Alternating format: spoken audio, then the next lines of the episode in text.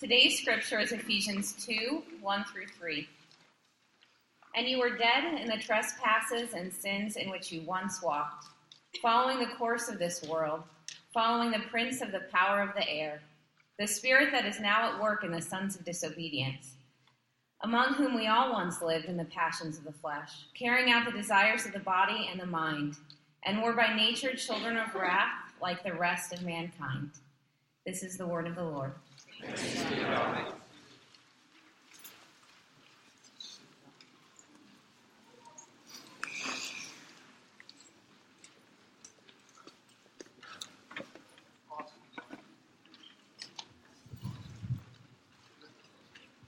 Good morning, Redemption. How are you? Good. I see a few familiar faces out there, but for the most part, I don't know you. So let me give a quick introduction. My name's Erik. How you doing? Yeah. All right. I know we're in the, a new setting this morning for you guys, but I don't know the difference either way. So um, I am. Uh, I'm one of the pastors on staff at a church nearby here, and um, I've been kind of a fan of redemption from a distance for a good while now. Um, been, the pastors have been gracious enough to allow me to sit in on the preaching collectives um, that take place, and then Sean allowed me to kind of come in and, and step in here this morning. So I'm grateful for that. Um, just kind of this odd coincidence is that Sean's uh, kids and my oldest son go to the same school, all right? And um, if you've ever been there, you have this uh, this exiting situation inside the parking lot where there's two cars next to each other. And so the other day I saw him. I don't think he has any clue this happened. He's waving. And I like look over there. I'm like, oh yeah, hey Sean, what's up? And I'm kind of like doing this, and then I see him even more vigorously like waving. I'm like, hey man, what's up? It's good, good to see you, bro. You know, hey. And I look in front of me and realize that his kid is standing in front of my car and he's waving at his kid. All right. And I tried to pull it off like this, but his kid looked at me kind of like with that eye, like, I saw that, man. You, you did not get away with that one.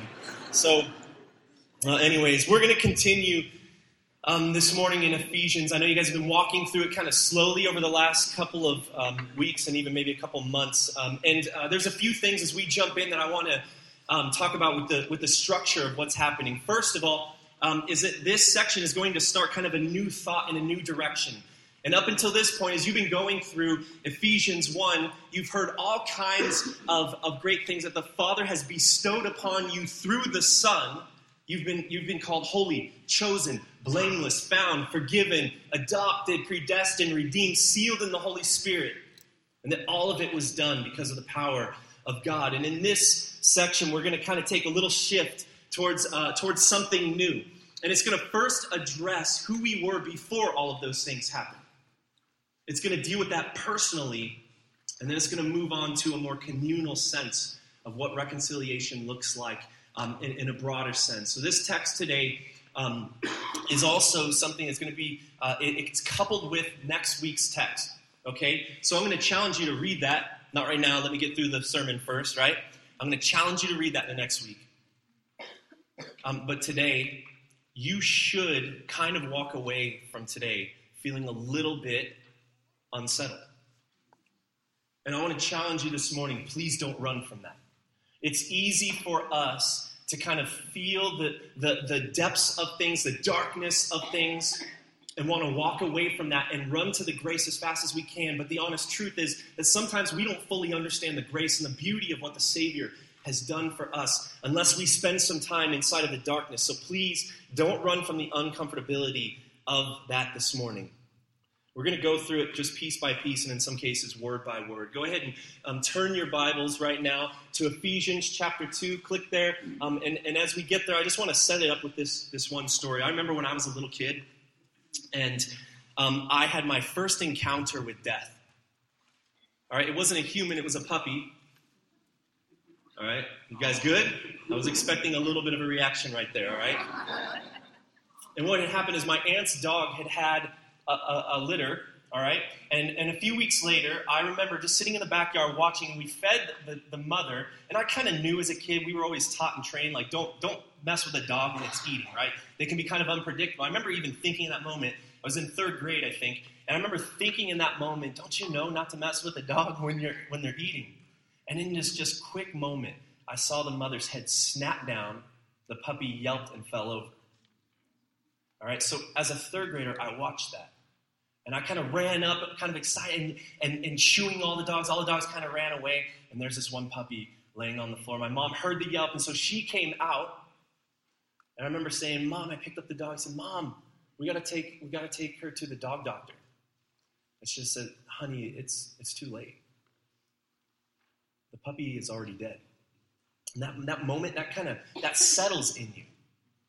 There's something that happens in somebody that it's settled in the pit of my stomach, not just for days, but for weeks on end. That took place inside of me. I remember kind of replaying the moment out inside of my head. And though in our culture, we tend to be kind of insulated from those things, whether it's a T-bone steak, we don't know quite what happens, all of the, the messiness of that that happens for us to walk into a restaurant and, and eat something like that. Or if it's something more like, like when somebody passes away, we're not responsible for preparing the bodies anymore. But somebody does. We pay somebody to do those things. And it creates a separation or insulation from us. But in Paul's time, they were more, they were more closely related to us. The proximity to those moments wasn't as distant. I think for all of us, if we were to pass around a microphone, we could say to every single person, you've maybe had a moment in your life where you saw the before and after, you experienced death, you realized that you underestimated the permanence of it or the seriousness of it. The brevity of that situation became very clear to you in a moment, and it does something to you. It changes who you are, it creates and cultivates a, a type of reverence inside of your heart for a moment like that. Not intentionally trying to be grotesque or, or, or dark this morning, but, but what we need to do is I want you to kind of remember that moment Hold it inside of you because that's the metaphor that Paul is going to use in the scriptures today. He wants us to feel the proximity of that moment as he engages us with this metaphor that he is going to talk about this morning. So let's read this together. Ephesians 2, verse 1. As for you, you were dead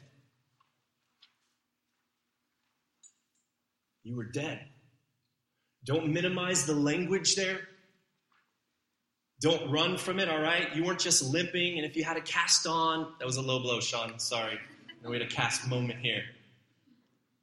You aren't just limping, you get a cast, you take it off, and things are back to normal. You're not just unhealthy, and with the right kind of exercise, the right kind of diet, you can nurse yourself back to health. You weren't just sick, and if you took the right medicine, all of that changes and you'll be better in a couple of weeks. It's not just lacking wholeness, dead. You were dead. And Paul's use of this metaphor is so significant because it allows for no middle ground. There isn't a kind of dead, there isn't a possibly dead, there is either alive or there is dead. And there's a few characteristics of death that I want to call to mind this morning. Death is often defined as separation. And in this case, we're talking about separation from God, but think about the little separations you experience. If you've walked through or had a parent who walked through divorce, there is a death of something that occurred and it feels like death. If disunity is caused within a church, that separation is like a little representation of death amongst the body, and we can sometimes participate in the ministry of death via separating ourselves from people when it is not supposed to happen. The second, that dead things don't do anything. It sounds simple, but think about it. They don't move, they don't respond, they can't engage when stimuli is enacted upon them. One commentator said this a corpse is insensible. It sees not, it hears not, and it feels not. They don't make decisions. Something that's dead does not move, and it cannot spark the fire of life from within. And dead people don't participate in the ministry of life. Now, um, for some of us, we kind of have this pushback. Are you saying that, that people who don't know Jesus can't do good things? And I have a couple of answers to that because I didn't grow up in a Christian household. I didn't, I didn't, um, I, I, didn't, I wasn't cultivated by Christian schools um, or go to Sunday school um, every morning um, like, like many people have. And so um, what would happen is it only took me maybe two months before I heard this for the first time. You shouldn't have sex before marriage. I literally in that moment looked to my friend next to me and said, are you, do you seriously believe this? Because listen, me coming at that 16 or 17 years later, I had an entire framework of morality behind me. There was a system of ethics by which I thought I knew what was good and what was bad. And up to that point, I was told a different story that this is just something healthy teenagers kind of explore at a certain time of their life, as long as it's consensual, as long as there are certain parameters. You're not abusive. You're not, um, you're not trying to force somebody into anything. There was this whole thing that I had backed up, walked in with this, and they're telling me something different. Up to this point, I thought I was responsible. I was good. I was doing what was told to me as moral, as right, as what I was supposed to do. And so I had a decision to make. I could either reject what I just heard or allow it to course correct my life. And I think oftentimes, for those of us who came in from the outside, there's a point wherein you have to realize that the scriptures are an authority. I think for those of you who grew up in this, that sometimes you were just told that your kind of lifestyle agreed with it already and you didn't have to do much. And maybe even a greater work of self reflection needs to take place in that moment. The second thing is, is this I do believe that there's this remnant of God's goodness.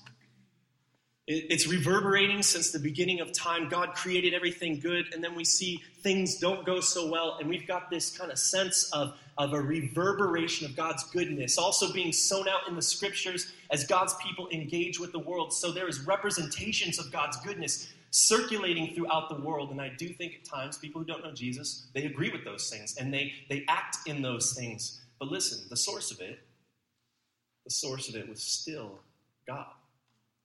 He is the source that is, that, that is all knowing, all good, who gets to decide the difference between good and evil. As dead people, listen to me. We are, you are completely and utterly dependent upon God for life, for knowledge, and for the source of what is good. Let's keep reading. It said this And you were dead in your trespasses and sins. This verse tells us that the cause of our death is twofold trespasses and sins. I want to get to those individually just in a minute, but before, there's a little bit of history that we have to dig into because we have to come to terms with this one idea this morning that we are broken, that we are fallen, death filled sinners. Amen? Somebody nudge the person next to you and just say, This isn't going to be a Joel Osteen kind of morning, all right? And we have to rest and settle with those things because in our history, we know that we have sin nature. We inherited it. We are the benefactors of the original sin through our fleshly association with Adam.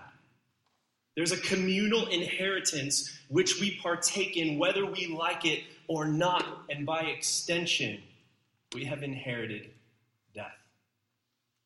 Now, as good Western individualists, most of us have a problem with that. And my guess is, though, if, if this was a good inheritance, like say, if you can prove that you were uh, connected somehow through your lineage to Adam, I'm going to give you $5 million. Every single one of us is pulling out our phones. We're on Ancestry.com, and we're trying to figure out some way we can find a way to connect ourselves to that. And so we have to come to terms with this idea as much as we have a difficulty um, to, to, to, to, handle those things. Um, what I want to do is to replay a moment that happened for me because in some ways I don't know that it matters that we can, that we can get back to it in a theological sense. It matters. But when it comes out, it plays out relationally. Uh, this is what someone said to me. I said, Why is it that I'm held responsible for something some guy thousands of years did before me? I don't even know him. I didn't know his name until you told me his name. And he said this If that's hard for you to believe, are you arrogant enough to think that you would have done any better? Now, in the moment, I was defensive in my head, though I'm like, ah, he got me. I can't argue with that logic. Because in the end, I knew I wish I could push back. I wish I could say, nah, but I, I know me. I know who I am. And every once in a while, I want to get a little edge in on something. And if you pointed out that there's a tree out there that I'm not supposed to touch, I'm going to be staring at that tree kind of from a distance and creeping in a little bit more and a little bit more, right? And so there's a sense where even the theology of that doesn't matter because the weight of our individual sin tells us the truth that we would have done the same thing because, listen, you were sinful out the womb. In a little bit, verse 3 is going to affirm this by saying, We are by nature children of wrath. But hey, if you're a parent in here, you're already like, Amen. I knew as soon as I got that kid home something was wrong. Where's the return policy? I haven't slept in weeks. And so we know that there's something about that, and St. Augustine would agree with you. In fact, he wrote a whole book about it, wherein he details every single sin that he could think of that he committed since birth, starting with I didn't care about my mother. Feed me, and I will cry until you do what I'm telling you to do. It doesn't matter if there's other people that need to be taken care of in this family system. I am the most important thing here. So listen, the burden of your fleshly inheritance, it's been weighed on the scales of God's justice, and we have been found guilty in that. All right, so let's let's take a look at these two words. Trespasses and sin. Starting with trespass, this, this word has an, a, a pretty interesting connotation. You have been given parameters by which God has told you to live based off of his holy law. He says, Here it is, it's fenced in, it's good and safe, stay in here. And the idea of trespasses means that we have either accidentally or intentionally wandered outside of the parameters that God has given. Pastor Bryan Chapell says this, it's a good description. You were walking after a path that was away from God. It's not going into forbidden territory, it's going out of sacred territory. You walked away from the life that God had designed by His holy laws and commands. And so God gave us this, this, uh, this set of parameters. We're hanging out in that, and we say, I wonder what it's like to go out there. And eventually, our trespass leads us into that area. And sins has more to do with kind of a fleshly understanding. It deals with the flesh and refer, it refers to our inclinations, our deeds, our thoughts that are an attempt to do what is right, but we fail to miss the mark. I think the classic kind of uh, illustration that you hear is like when you have a bullseye and you shoot an arrow, you know what you're supposed to do. You know you're supposed to hit the middle of that bullseye, but you just can't quite seem to do it. And so we have this intentionality to our sin, and then we have this other sense wherein we attempt to do what's right, but no matter what we do, we can't accomplish it. And these words, these two words, they describe the evil that controls and characterizes human life apart from God. As we pull back from the details, though, we can realize that there's some implications to the text that's going on. One is that our actions, we can't get ourselves out of this, you guys. There is no good old American pull yourself up by your bootstraps and get moving. That's completely gone in this situation. We don't have it in and of ourselves. In fact, Romans says that even your good deeds are but filthy rags before the righteousness of God. Only Christ is the spark that lights the fire of life and sets you on a trajectory of good deeds. And so, hear, hear this. Our sin tendency is both the cause and the evidence of the death that is within us. You sin because you're a sinner, and you are a sinner because you sinned. Okay, so hear me again. You have to realize this this morning. You are completely and utterly dependent upon God's grace. You must have that. The next verse is going to broaden our understanding of this, um, this death, and it shows how communal it actually is, that we are actually com- uh, participating in a communal type of death together. So, verse 1 again, you were dead in your trespasses and sins. And verse 2, in which you once walked. Okay, so, so we are dead people walking. Okay, I'm sure there's a Walking Dead joke in there somewhere, right? I'm gonna spend, you know, I tried to think of something good. Rest in peace, Glenn. I don't know, you know what? It's too soon. Sorry, guys. I just, sorry, spoiler alert. I'm sorry. Okay, listen. I'm going to spare you the zombie joke. If you got a good one, come tell me afterwards, and I'll sneak it into that next service. But listen, this is what the scripture begs the question, though, because it's logically impossible. So, what does a dead person look like? If we are dead people walking, what, what, what description do we have in order to understand what that even means? The good thing is that Paul tells us, he gives us a really great description of this. This is what it says following, or better translated, mastered by. All right? So, mastered by the course of this world. And the other thing that we have to come into terms with, that we have to embrace and understand, is that we live in a broken, fallen, death filled world. Not only that, but as dead people walking, we were mastered by it. And once again, we have history to this. It reaches back again to the rebellion in, in, in, Genesis chapter 3. The world following the course of God at that time was perfect. It was holy. It was shalom. It was paradise. And then the actions of Adam and Eve, partaking of the fruit, changed the course, the direction of that world, and everything is different. Listen to the way Genesis 2:17 puts it. But the tree of life or sorry, but the tree of the knowledge of good and evil you shall not eat. For in it, this is his warning, for in the day that you eat of it, you shall surely die. Paradise is lost. Death comes flooding into our world. And the consequence now is that we're set on a completely different trajectory. And this trajectory is estrangement from God walking away from Him and what He has created, the world is hostile in its force against God and His people. We see inside of this that the very fabric of humanity was torn. And so the relationship that once was between us and God close, walking with Him in the garden, it was torn, it was broken. The relationships we have from human to human, without disruption, without anger, greed, jealousy, covetousness, it's torn.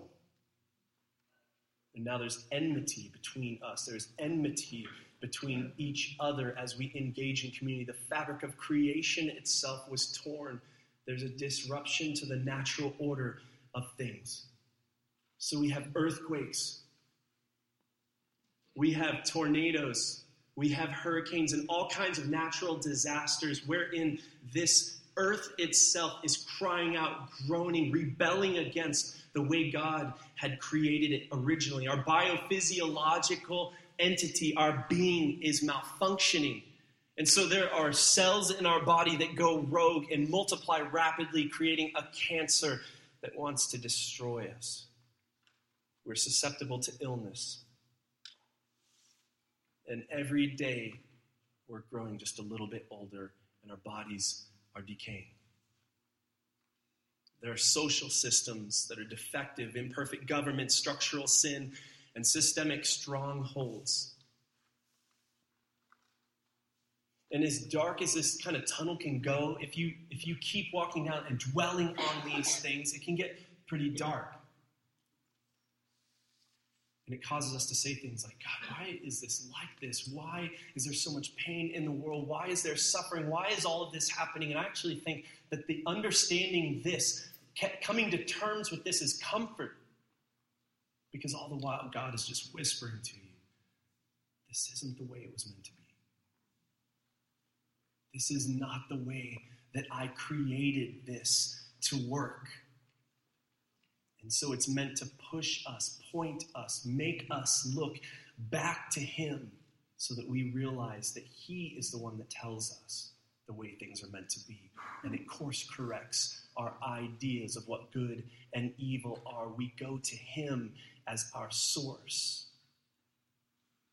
In a lot of ways, I think that our world um, is, is, is like a, a current.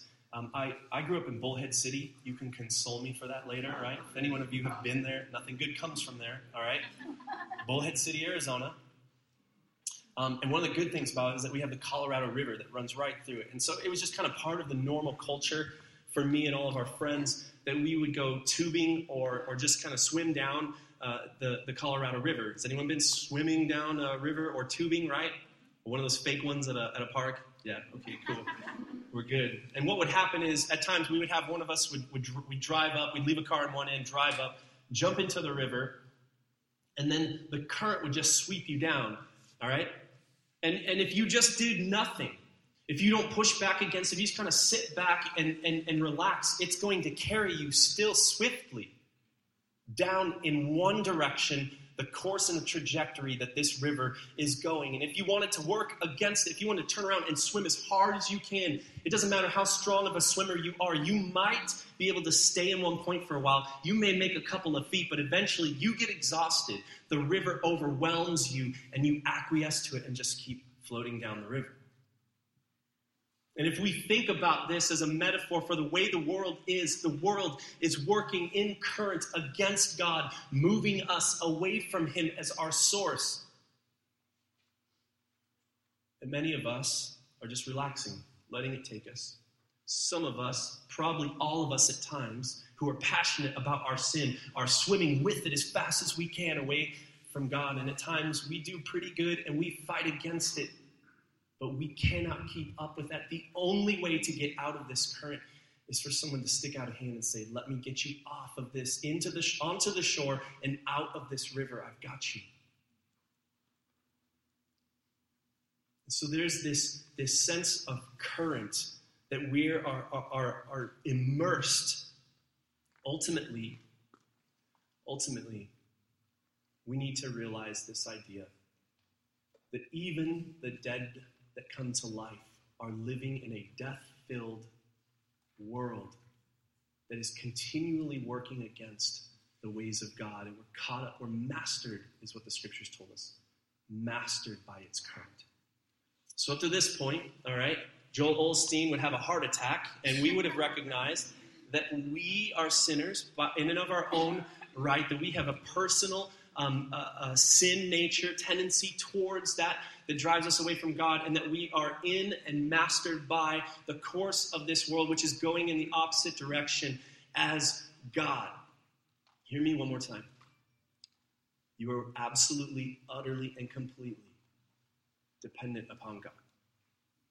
I'm going to repeat that enough times that if you walk out of this room and it's the only thing you remember, please hear that.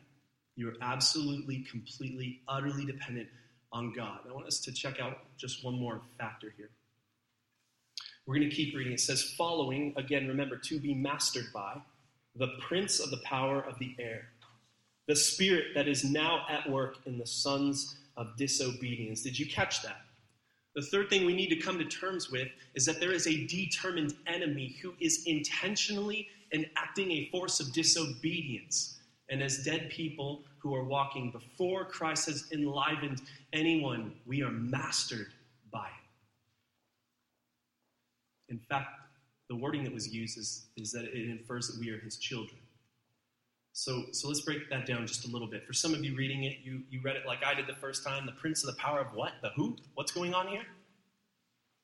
And so in, in, in, ancient Israel, there was a common belief that the evil spirits kind of lived between the earth and the, in the atmosphere, between the earth and the heavens.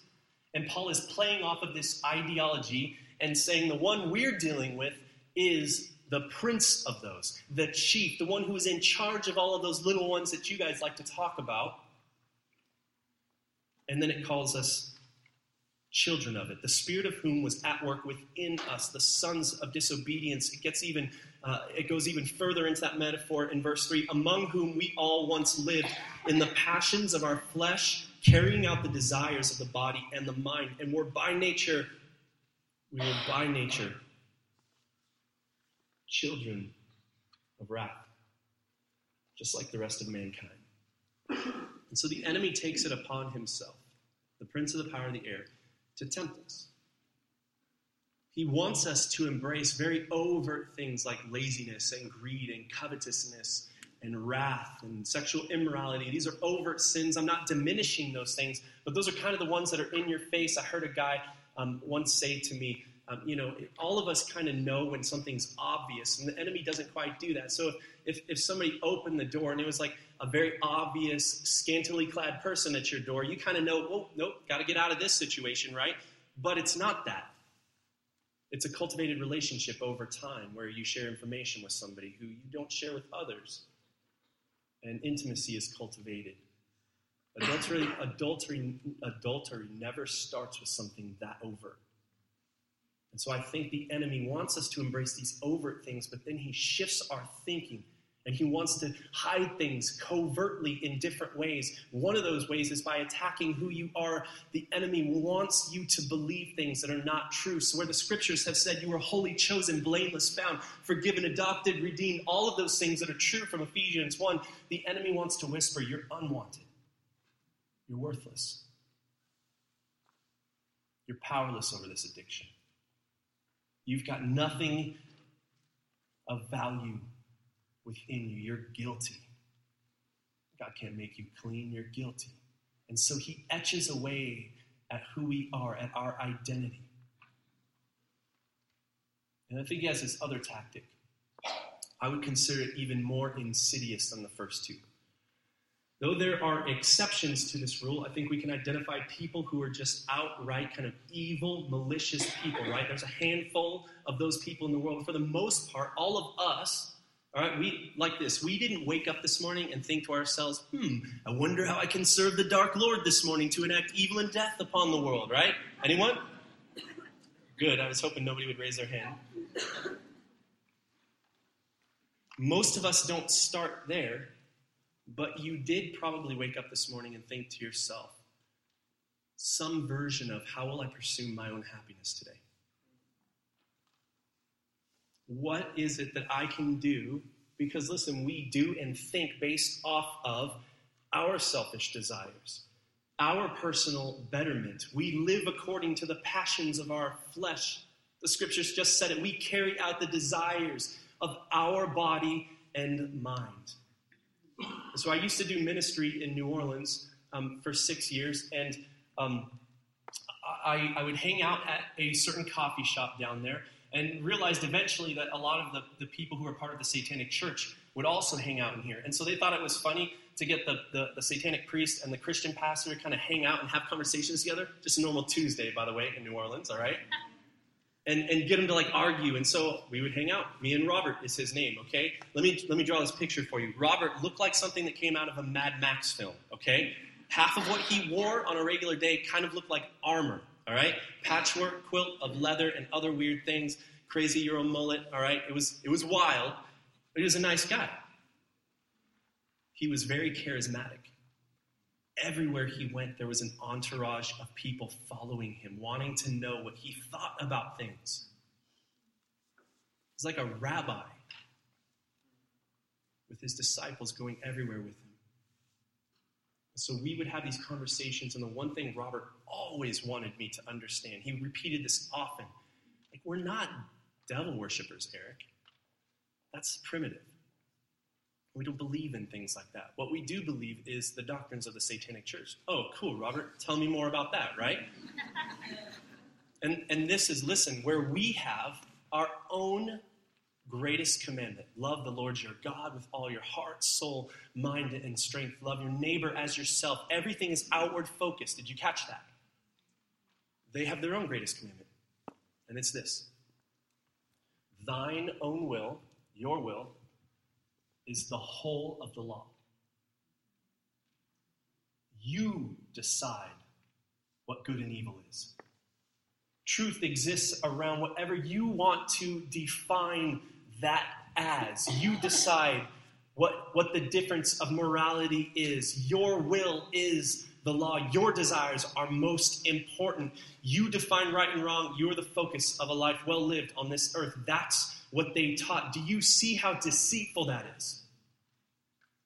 Because all of us want a little bit of me time, right? And there's definitely appropriate self care parameters. I would say we still struggle at discerning where that should end because we always kind of want a little bit more for ourselves, right? Treat yourself, right? but, but listen, you can call it hedonism, you can call it selfishness, but the sin is the same as it has been from the beginning of time. You are the God of your own idolatry.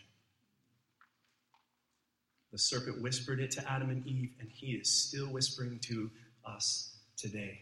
The Satanist gets this. They revolve their lives around it, and there, um, and there is a point where we have to realize the attempt of the enemy is to get us to indulge ourselves on us. The Bible says this The spirit that is now at work in the sons of disobedience, among whom we all once lived, in the passions of our flesh, carrying out the desires, we're putting it back together, of the body and of the mind, and were by nature children of wrath like the rest of mankind. Okay, let's just take a quick deep breath. Let's pause for just a second. Okay, when you um, came this morning, my thinking probably uh, is right in, in thinking that you didn't come here. It was a bright, sunny day. You put on your Sunday best. You put little Jimmy into the children's check in area, right? You walked down the hall and you greeted your friend, you know, praise the Lord, brother, and a double praise the Lord to you. That's what I thought of you guys all when I first came to know Jesus, all right? All right? That you didn't think you were going to come in here and there's a guest speaker who, and let me recap it for you, all right, who was going to tell you that you're a sinner filled with death, mastered by the ways of this world, child of Satan. but here we are.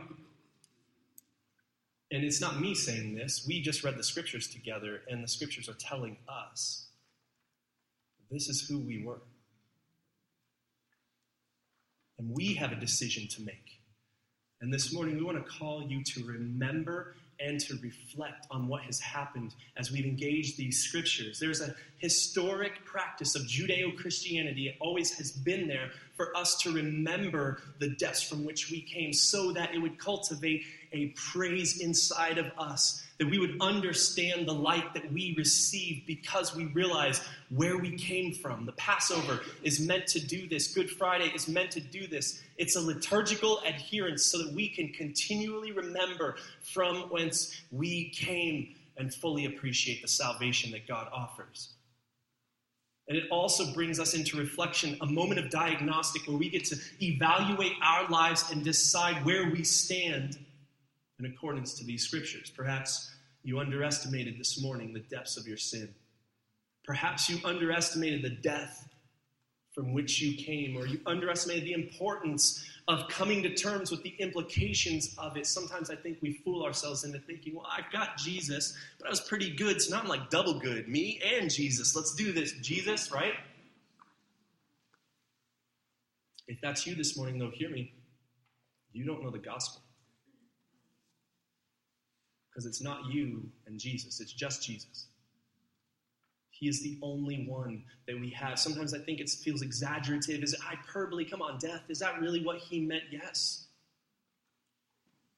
And if you believe that that's just exaggeration, that tells me that you're still acting somewhat in the ideology that you can kind of still do it yourself, that you can pull yourself up, that you have it in and of yourself the fortitude to be able to bring your dead carcass back to life. That's not the gospel. And likewise, because of God's holiness and our sin, we have to realize that we deserve to be left there. God would have been just had He done so.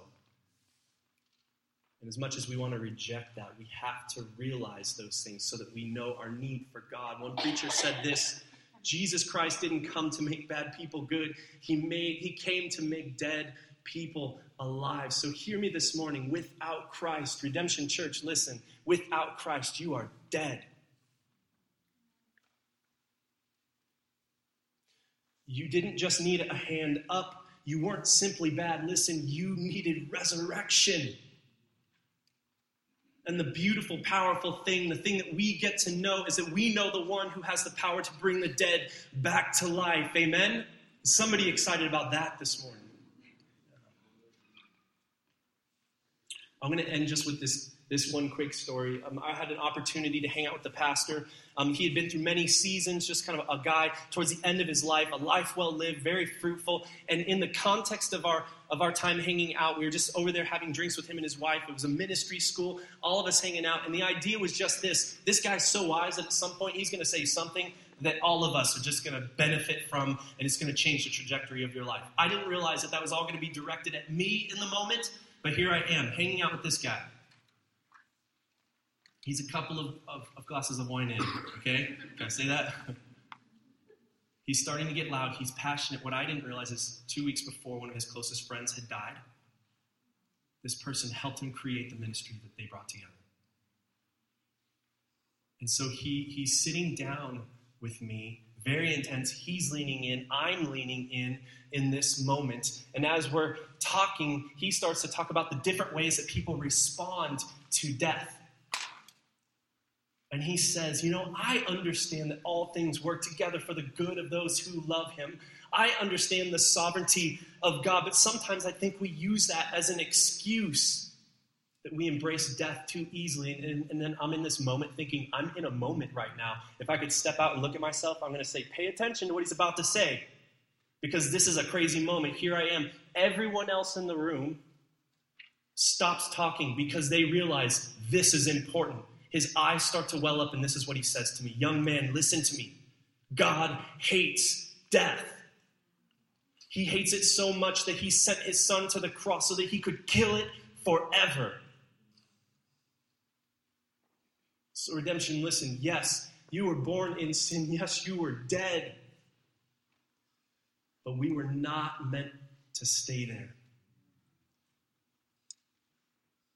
And God chose not to leave us in that moment. I want to call us this morning to praise Him for what He has done as we respond through song and during our response time this morning. But hear me um, with this final, just last, last thing. Recognize, please, we are calling you this morning to recognize your deep need for a Savior.